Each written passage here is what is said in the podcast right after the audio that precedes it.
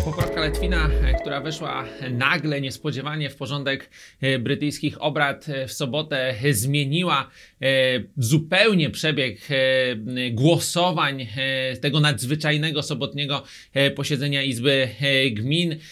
Plan Johnsona wynegocjowany z Brukselą dotyczący umowy wyjściowej z Unii Europejskiej prawdopodobnie będzie głosowany w kolejnych dniach. Trudno powiedzieć, czy to będzie dzisiaj, czy, czy, czy jutro, czy tak jak mówię, w kolejnych e, dniach. E, Zobaczymy, jak e, zdecyduje, jaka, jaka, będzie, mm, jaka będzie decyzja speakera Izby Gminy, czy on, czy to głosowanie zostanie włączone do porządku obrad. Natomiast reakcja funta na te hipotetyczne wyniki głosowań, można powiedzieć, że niewiele się będzie różnić prawdopodobnie od tego, co żeśmy przedstawili przed weekendem. Jeżeli plan Johnsona bez większych e, zostanie e, wprowadzony e, w życie, zostanie e, przegłosowany, to najprawdopodobniej zobaczymy silne zwyżki e, brytyjskiej waluty 3-4%. Taki ruch wcale nie jest wykluczony. To również popchnęłoby najprawdopodobniej wyżej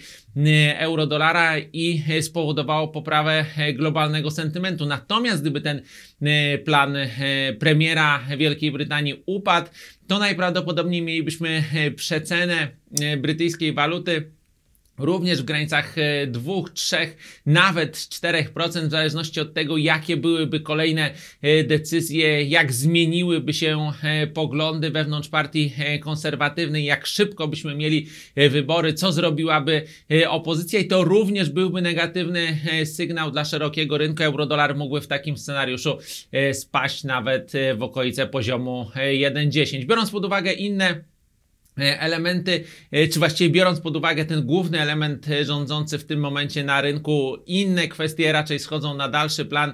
Dzisiejsze dane o sprzedaży detalicznej z Polski także raczej nie zmienią e, sentymentu na krajowej walucie, więc wszyscy będą czekać e, na e, doniesienia z Wielkiej Brytanii.